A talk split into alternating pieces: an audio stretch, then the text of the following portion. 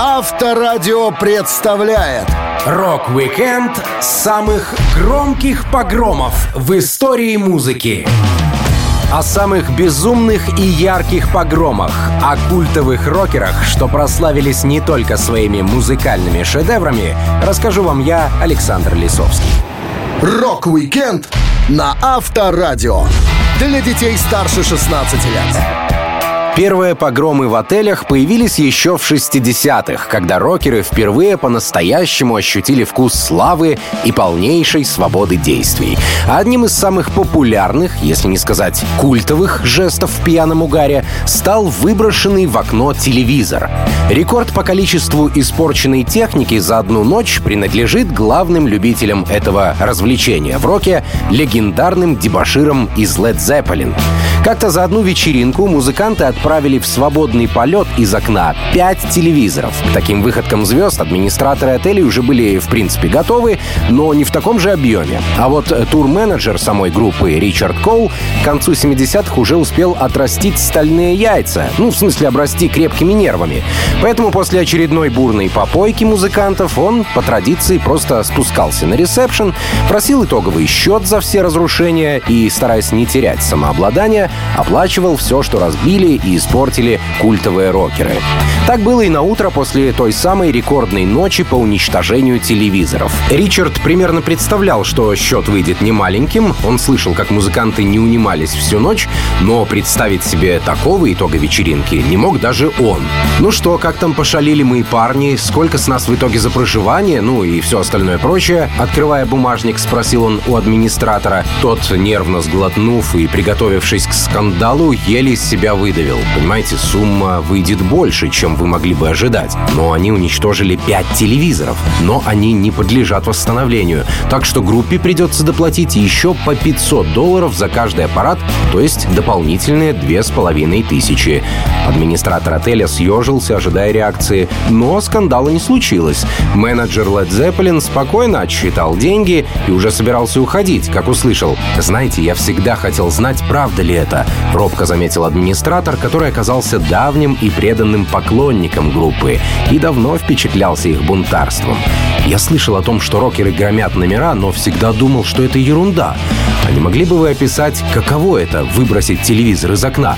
Менеджер Led Zeppelin обернулся и снова подошел к стойке отеля. Парень, в жизни есть вещи, которые не описать, их нужно испытать самому. Он отсчитал еще пять сотен баксов и протянул работнику со словами «Держи, приятель, иди и сделай это прямо сейчас, за счет Led Zeppelin».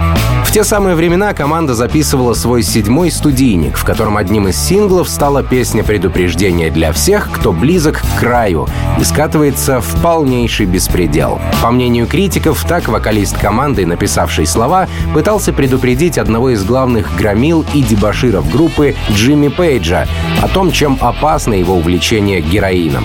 Песня получила название «For Your Life». Rock-Weekend самых громких погромов в истории музыки на Авторадио. Кит Мун из The Who вошел в число не только самых лучших барабанщиков мира во все времена, но также оставил свой след в истории музыки и многих отелей, как один из главных разрушителей всего и вся. Крушил Мун все подряд, и не только во время туров. Не оставались целыми ни его собственная квартира, ни даже дома друзей. А начиналось все с небольших приколов Кита, что он устраивал на вечеринках или в гостях у знакомых.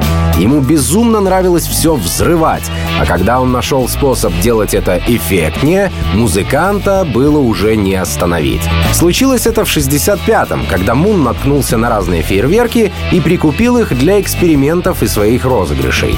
Помню, однажды я зашел к Киту в гости и спросил, можно ли воспользоваться туалетом, вспоминал потом один из друзей музыканта. Ударник The Who только ухмыльнулся и ответил, ну, типа да, конечно, иди. Когда парень зашел в туалет, то там на месте унитаза был только кусок трубы, торчащий из пола. Он, конечно, поинтересовался у знаменитого друга, а что, собственно, произошло? На что Кит с горящими глазами ответил, да, это фейерверк, черри-бомб. Чуть ли не взорвался у меня в руке, когда я решил его попробовать поджечь. Ну, я и бросил его в унитаз. «Что, он и правда настолько мощный?» — опешил друг музыканта. «Ага, потрясающий! И у меня таких еще целых пять сотен!» — смеясь ответил Кит Мун. Ну и, конечно, с того момента The Who очень быстро стали попадать в черные списки отелей по всему миру. Потому что куда бы ни приезжал Кит, он не только устраивал бурные вечеринки с купанием в бассейне на шикарной машине, но и везде оставлял свою визитную карточку — взорванный унитаз. Неутомимый экспериментатор испробовал за время туров группы все доступные взрывчатые вещества. Фарфор, летящий в воздухе — это просто незабываемо. Я и не подозревал, что можно самому устраивать такие взрывы. И когда я попробовал динамит, я понял — это любовь с первого взрыва, признавался потом Кит Мун. Биограф музыканта Тони Флетчер позже так поделился своими впечатлениями от таких сюрпризов культового ударника. Не было такого туалета в отеле или раздевалки, где было бы безопасно, пока Мун не взорвет свой последний заряд. Был ли он пироманом, любил провокации или, как некоторые предполагают, страдал психическим расстройством, сказать сложно, но взрывы он любил почти так же, как музыку. Один из самых дерзких взрывов произошел прямо на глазах у администратора отеля, где поселилась группа. Однажды Киту, который громко в номере слушал записи The Who, позвонил служащий гостиницы и попросил сделать потише. Эта просьба, конечно, вывела Кита из себя. Он перезвонил на стойку регистрации и вызвал администратора к себе. Когда тот явился, барабанщик поджег фитиль на куске динамита, бросил в туалет и закрыл дверь. Когда за ней раздался оглушительный взрыв, и менеджер в шоке не знал, что и сказать, Мун хладнокровно заявил. «Вот это, голубчик, был шум. А то, что слушал я, он включил магнитофон снова на полную громкость, это, брат, Who. Rock-Weekend самых громких погромов в истории музыки. На Авторадио. Разгромленные номера, облитые противопожарной пеной коридоры отелей и прочие шалости рокеров меркнут по сравнению со львом, который бродит по номеру одной из звезд. Даже невероятные выходки Guns N' Roses, что не раз устраивали дебоши в турах, не так шокировали администраторов, как любовь гитариста группы к животным. Началась она у него задолго до прихода славы, но когда у музыканта появились деньги и возможности, он стал пополнять свою коллекцию любимцев. Одно время в ней числились не только десятки опасных и огромных змей, но также и якобы домашний лев. Звали его Кертис. По натуре питомец гитариста Гансов был вполне себе дружелюбным, пока чуть ли не убил одного из знакомых Слэша, что захотел ему почесать живот. Он протянул переднюю лапу, обвил ее вокруг моей шеи и за долю секунды перевернул на спину. Следующее, что я заметил, это лев сверху, который сжимает челюстями мою шею. Я был очень спокоен, не паниковал и не пытался его оторвать. Я понимал, что любое движение может стать для меня последним. Вспоминал потом случайный гость Слэша. В тот раз все обошлось, но в середине 90-х Слэшу пришлось съехать из своего просторного дома из-за землетрясения. И так как средства позволяли, гитарист снял номер в одном из роскошных отелей. Ядовитые змеи, ящерицы и прочая живность, впрочем, остались в доме и были предоставлены сами себе. Но Кертис, тот самый лев, который к тому моменту подрос и весил уже целую тонну, решил последовать за своим хозяином-рокером и пробрался в отель. Как ни странно, сперва его никто не заметил, несмотря на то, что порядки в заведении были такими строгими, что там следили даже за количеством бесплатных орешков, что вы съедите на баре. Слэш своему любимцу был рад и решил его оставить пожить в номере, конечно, не предупредив об этом ни администрацию, ни соседей. И когда дверь открыла очередная уборщица, чтобы навести порядок, она, конечно, разразилась безумным криком, увидев не типичный рокерский притон, а разгуливающего среди бутылок настоящего льва. Кертис, впрочем, не растерялся, он вальяжно отправился гулять по коридорам, и когда проветрился, снова вернулся в номер и спрятался в ванной. Как ни странно, музыканта не только не выселили, но даже разрешили льву пожить с хозяином, пока его дом окончательно не восстановят. Во что обошлась рокеру эта сделка, история умалчивает. Rock-Weekend самых громких погромов в истории музыки на Авторадио. В свои самые бурные годы Аэросмит любили отрываться не только на концертах, наркотиков в них было столько, что энергии хватало и на серьезные погромы в отелях — причем чаще всего не спонтанные, как у большинства их коллег, а вполне себе продуманные и заранее подготовленные. Свое начало эта традиция получила еще в 70-х, когда вокалист Стивен Тайлер и гитарист Джо Перри получили свое знаменитое прозвище «Токсичные близнецы». Парни тогда торчали на всем, что под руку подвернется. И во всем этом угаре даже забывали о жаждущих внимания и секса поклонницах. Им это было тогда попросту неинтересно. Музыканты и без этих хлопот могли найти себе развлечения, как, например, сварганить очередной коктейль из алкоголя и наркотиков, не дать себе протрезветь и заняться чем-то увлекательным, что поддержит славу одной из самых плохих групп в мире, если говорить о поведении участников, конечно. Чтобы не отставать от коллег по жанру, которые уже к тому времени немало нашумели выброшенными из окна телевизорами и развороченными комнатами, Аэросмит придумали свои фишки. Первой из них была фирменная бензопила, которую музыканты брали с собой в турне. Не так-то просто учинить настоящий беспорядок, да еще и чтобы устроить шоу в номере. А тут распиливающая все и вся подруга всегда под рукой. Так что если уж токсичные близнецы решали уничтожить один из номеров, восстанавливать его приходилось после посещения Аэросмит довольно долго. Другой эффектной фишкой группы стали телевизоры. Нет-нет, просто бросать их в окно музыкантам казалось неоригинальным. Поэтому Тиф и Джо придумали возить с собой на гастроли дополнительные удлинители, чтобы бросать телевизоры из окон номеров, так сказать, с огоньком. Они прикидывали расстояние от этажа, где находился номер, до бассейна, который был почти в каждой гостинице, где они останавливались. После использовали нужное количество удлинителей, и только тогда телевизор отправлялся в свой последний полет. Музыканты сидели на подоконнике и наслаждались. Сперва громким всплеском, а потом фейерверком, который был неизбежен после попадания работающего телевизора в воду. К чести музыкантов, за время их проделок никто не пострадал. Несмотря на количество веществ в организмах токсичных близнецов, они всегда сперва проверяли, не решил ли кто-то из соседей по отелю расслабиться и ночью поплавать в бассейне. Рок-викенд самых громких погромов в истории музыки на Авторадио. Один из самых знаменитых и уважаемых гитаристов планеты Ричи Блэкмор был горазд на такие выходки в отелях, что современным рок-звездам даже не снилось. Вот у кого фантазия всегда работала на 100%, причем не только на сцене. Музыкант больше всего на свете любил подшутить над своими коллегами по Deep Purple или Rainbow, да так, что расхлебывать приходилось потом персоналу отелей, где команды селились.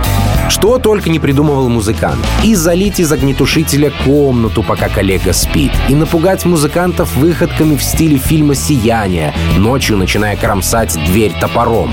Но одной из любимых фишек гитариста стала перестановка, причем тотальная. Впервые эта идея пришла Ричи в голову, когда он был еще малоизвестным музыкантом и попал в аккомпанирующий состав американской звезды рок-н-ролла Джина Винсента.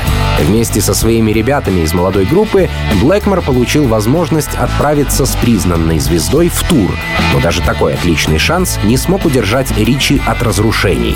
Главной звезде тура, Джину Винсенту, юные музыканты нравились, работали они отлично. Но вот шутки у них были на любителя. Как-то Блэкмор и коллеги не рассчитали. Они решили разыграть босса и вынесли всю мебель из его номера. Поставили в пустой комнате ящик, накрыли его фанерой со следами от окурков и повесили для полноты картины треснутое зеркало. Джин сразу понял, что в отеле ему, состоявшемуся артисту, не могли дать такой убогий номер, и быстро догадался, откуда ноги растут. Так что вскоре он погнал Ричи и его компанию в шею, тем более что за восстановление обычного вида номера люкс ему пришлось доплачивать из своего кармана.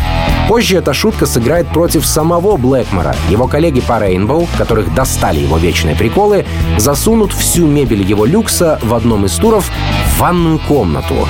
А когда уставший после концерта Ричи придет отдохнуть, он на своей шкуре почувствует, что значит проделки рок-звезд. Рок-викенд самых громких погромов в истории музыки на Авторадио. Пивная вонь по всему коридору отеля, ванная комната, залитая пеной для бритья и мебель вверх ногами — так в свое время развлекались нынешние пай-мальчики U2. Это сейчас парни увлекаются благотворительностью, спасают экологию и человечество от всевозможных бед, жертвуя миллионы. А в свое время рокеры тоже умели развлекаться. Конечно, не без ущерба для отелей, где они останавливались. Как водится, самые горячие истории с погромами приходятся у многих музыкантов на начало карьеры. Так вышло и с YouTube. Начинался тот вечер весело. Парни только узнали о том, что на следующий день с ними собираются подписать первый крупный контракт и решили это событие как следует отметить. Остановились тогда ребята по приглашению будущего лейбла в одном из крутейших отелей того времени — гостинице «Европа». Попасть туда случайным людям было довольно сложно. Отель был окружен чуть ли не колючей проволокой, и на входе строго проверяли всех гостей, отправляя куда подальше при малейшем подозрении на возможное нарушение безопасности и порядка. Но молодые и дерзкие музыканты Юту, прокатившись по городу, решили отправиться в отель со всей своей новой шумной компанией, чтобы продолжить веселье. Но как попасть на территорию, если пешком никто из гостей не пройдет без особого пропуска и согласования? Решено было въезжать на такси. В окна высовывались музыканты на правах постояльцев отеля, остальные прятались у них в ногах и даже в багажнике. Но как только пост был пройден, Юту было уже не остановить. Немного добавив градуса вечера у себя в номере, музыканты с компанией решили отправиться на подвиги. Они решили разгромить комнату своего менеджера, не придумав ничего лучше, кроме как перевернуть всю мебель и залить ванную комнату пеной для бритья. Выглядело все на пару тысяч баксов ущерба, как минимум. Но и на этом ребята не остановились. Музыканты стали бегать друг за другом по коридорам отеля, бросаться банками с пивом, устраивая ароматный пенный душ друг другу и всему этажу заодно. Какой-то момент дверь лифта открылась, и там стоял тот самый босс, с которым группа должна была подписывать свой первый крупный контракт.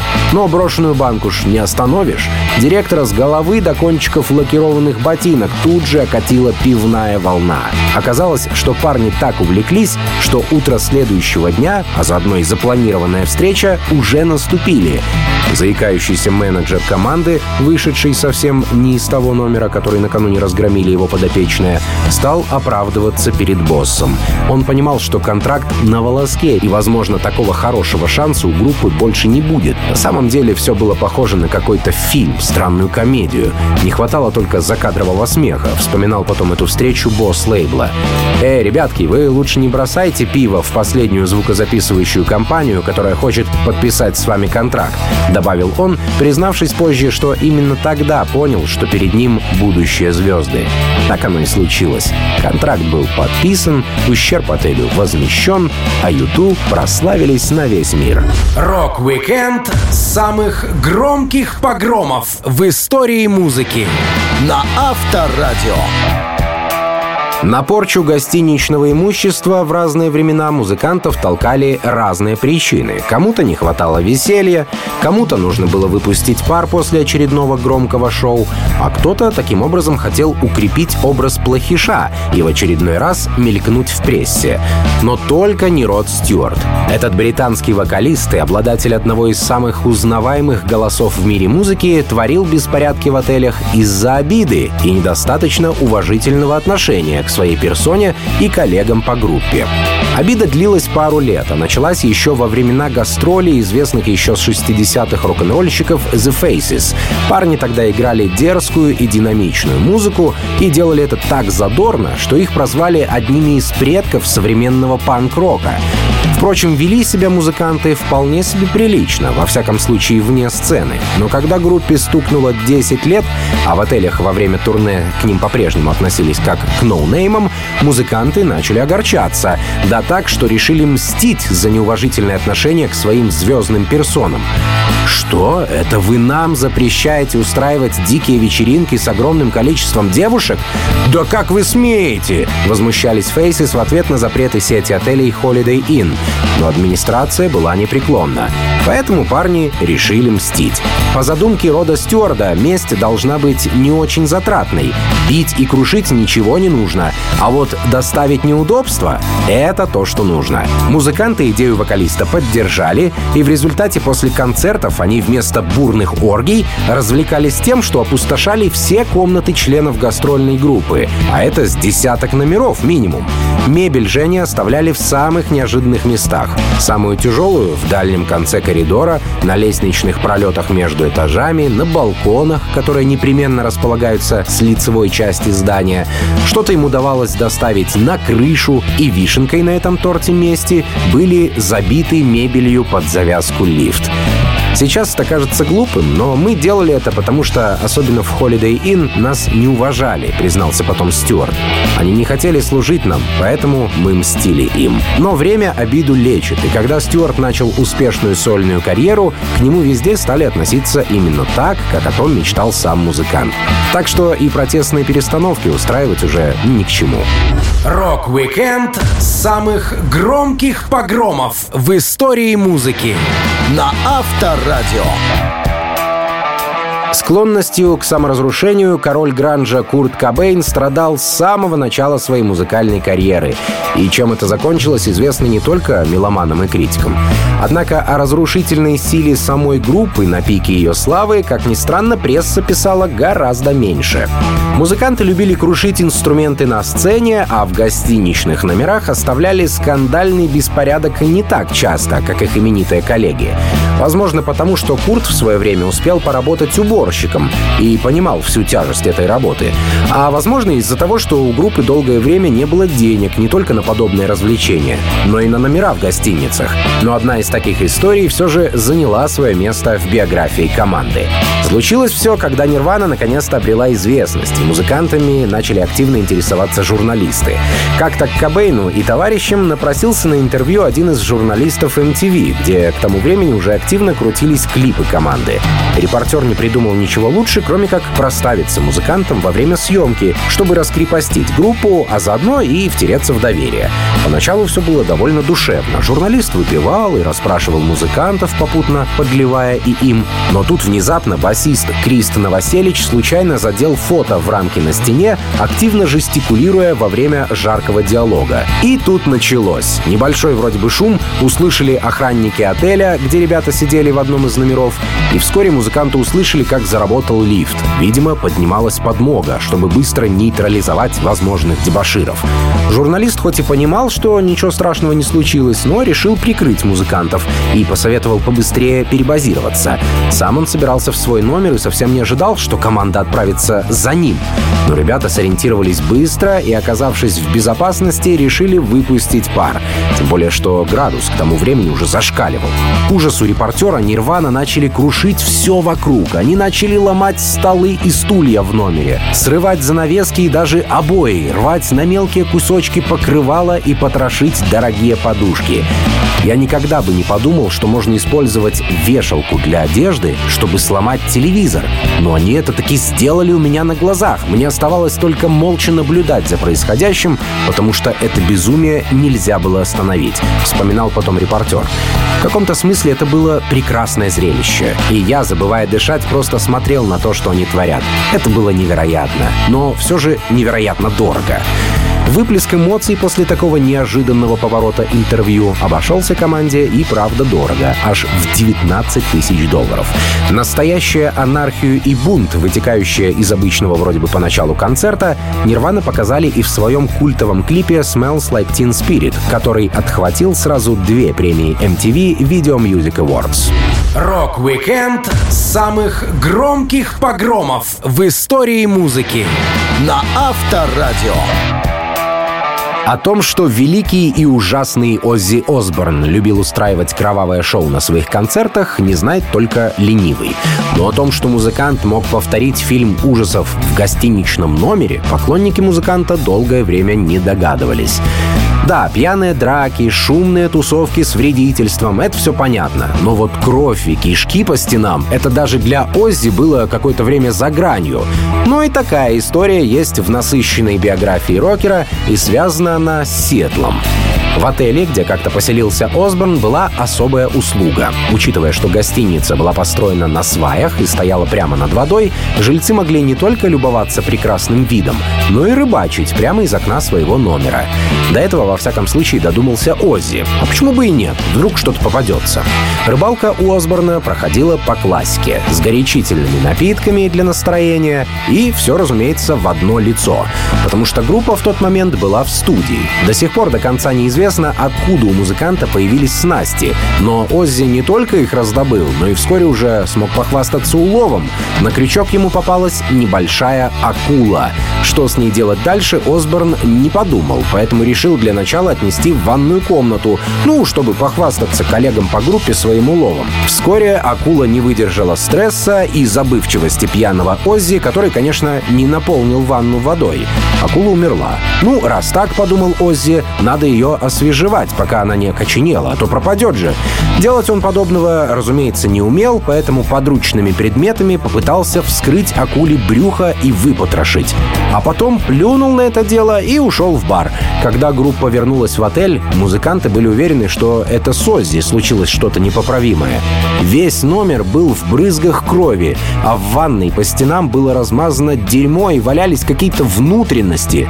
Облегчению коллег Осборна не было предела, когда они увидели причину всего этого кошмара. Труп акулы все так же валялся в ванной, а рядом стояла настольная лампа, к которой была привязана леска. Каким был счет за чистку номера, музыканты уже не помнят, тем более Оззи, который быстро забыл о своем рыбацком опыте в местном баре. Но тот факт, что в номер никого не могли заселить почти неделю, гитарист Осборна вспоминает до сих пор. Рок-викенд самых громких погромов в истории музыки на Авторадио. Джо Уолш — один из величайших гитаристов всех времен и участник легендарных «Eagles», подаривших миру шедевр «Hotel California».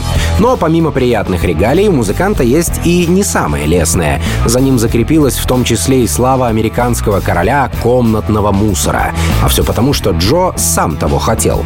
Ибо когда гитарист прославился и начал знакомиться с самыми видными рок-дебаширами своего времени, в частности, Китом Муном из The Who, он захотел хотел тоже стать знаменитым не только благодаря музыке. Он решил устанавливать рекорды разрушения. Это было довольно просто, потому как тормоза в жизни музыканта в те времена отсутствовали напрочь.